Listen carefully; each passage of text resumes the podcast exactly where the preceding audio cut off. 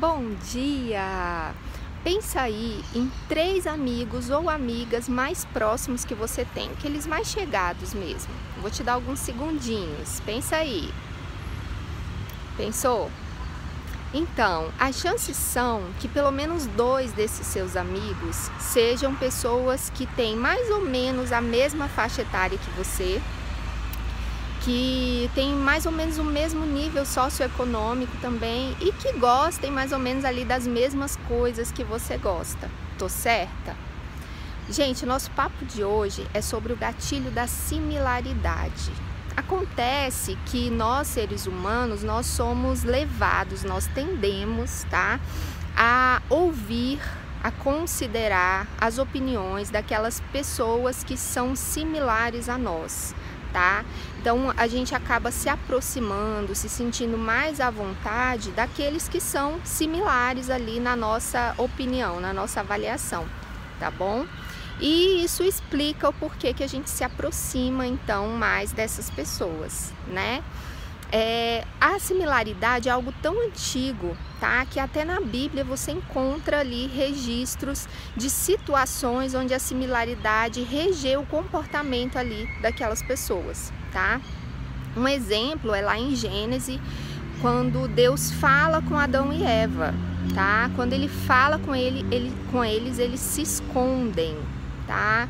É, da mesma forma, quando é, Deus falou com Moisés e tinha uma multidão ali com Moisés, a multidão começou a pedir que é, Moisés falasse com ela e que não, não Deus falasse com eles, e eles se esconderam, tá?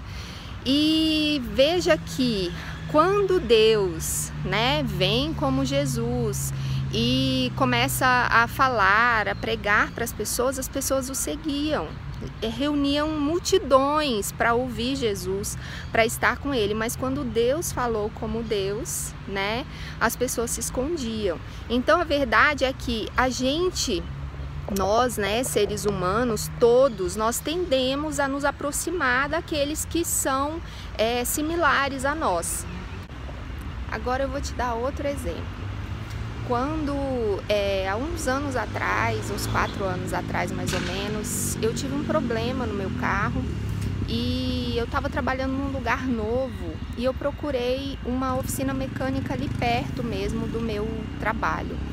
E haviam várias, tá? Eu escolhi uma pela proximidade mesmo e fui, conversei, fui recebida por uma mulher que me é, perguntou qual era o problema do carro, eu expliquei e combinei com ela que eu viria, que eu voltaria ali no fim da tarde para buscar o carro. Quando ela ficou de me, me, ligar, quando tivesse um orçamento, né? Me ligou, me passou o orçamento, eu autorizei e aí no final da tarde eu vim para pegar o carro conforme combinado. E aí é, conversei rapidamente ali e soube que aquela mulher que me atendeu era a esposa, tá? Do ela e o, e o marido são donos da oficina, né? E então trabalhavam juntos ali, trabalham ainda. E é, à medida em que eu precisei retornar lá para algum tipo de serviço, a gente conversava um pouco mais, tá? E veja que o primeiro ponto aqui é que assim, eu conversava com ela. Tem vários profissionais ali na oficina, mas a pessoa que eu mais conversava era com ela.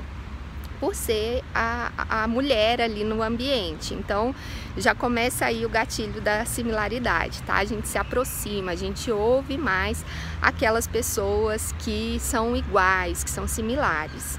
Bom, e à medida que a gente ia conversando, a cada vez que eu precisei retornar lá, né, nesses anos, é, eu conhecia um pouquinho mais dela, da vida dela ali e da, da situação deles ali, né, na empresa e tal. E cada vez eu me identificava mais com ela tá? Então, assim, eu vi que, né, a princípio eu percebi, ah, é esposa também.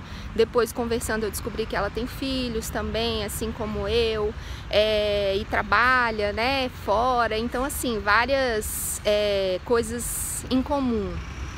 E à medida que a gente ia conversando, eu fui conhecendo ainda mais é, eu soube que ela também tem valores, princípios religiosos, coisas assim, e isso me fez é, me sentir segura tá? Me sentir tranquila, no sentido de que todo mundo sabe, né? É, não é segredo para ninguém que, é, em geral, as mulheres entendem pouco de mecânica, né? E quando a gente procura um estabelecimento como esses, o maior medo, a nossa maior preocupação é ser passada para trás, porque as pessoas se aproveitam do fato de a gente não conhecer muito a respeito, né?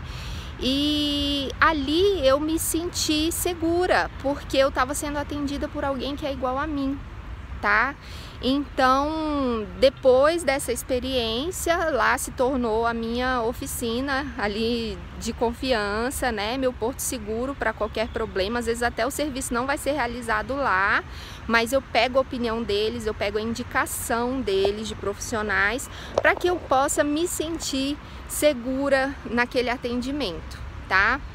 Então veja como a similaridade ela nos atinge assim e sem que a gente perceba, tá? Isso é uma coisa assim tão natural, a gente faz tão naturalmente e não percebe que está fazendo, tá? É, bom, e como é que a gente pode usar a similaridade no marketing para vender mais, né? É, bom, o primeiro exemplo que eu te dou aqui é o seguinte: quando você for criar um post ou uma campanha, né, um anúncio ali nas redes sociais, no Google, procure utilizar imagens que tenham similaridade com o público que você quer atingir tá bom?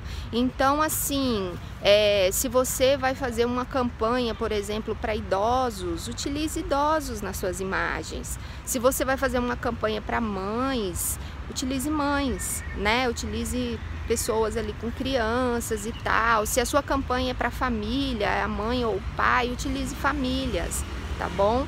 Então, esse tipo de é, situação, ela vai atrair a atenção dos similares, tá bom? E isso vai te ajudar a ter mais resultado ali na sua campanha promocional. Bom, e outra forma de você utilizar a similaridade também é ali no seu conteúdo, no conteúdo dos seus posts ou no conteúdo que você distribui, você utilizar também, juntamente com o gatilho da similaridade, você utilizar o gatilho da história. A história é você contar a sua história tá? É, nós vamos falar sobre isso mais profundamente em outro vídeo, mas assim, você contar a sua história ou a história de alguém tá? Que representa ali o seu produto, que a, da sua persona, né? De, de uma instância ali do seu público, de alguém que, que personifica ali o seu público. Quando você conta essa história e aplica nela os gatilhos da o gatilho da similaridade, as pessoas vão se identificar com aquele seu personagem ali, tá bom? E isso vai fazer com que elas se sintam mais seguras, mais confiantes ali naquela oferta que você está fazendo, tá bom? Então essas são as dicas de hoje. Se você está gostando aqui dessas dicas, não se esquece de curtir, de deixar aí os seus comentários e de seguir para que essa mensagem chegue a mais pessoas que também precisam aprender a empreender online. Um abraço para você e até nosso próximo papo. Tchau, tchau!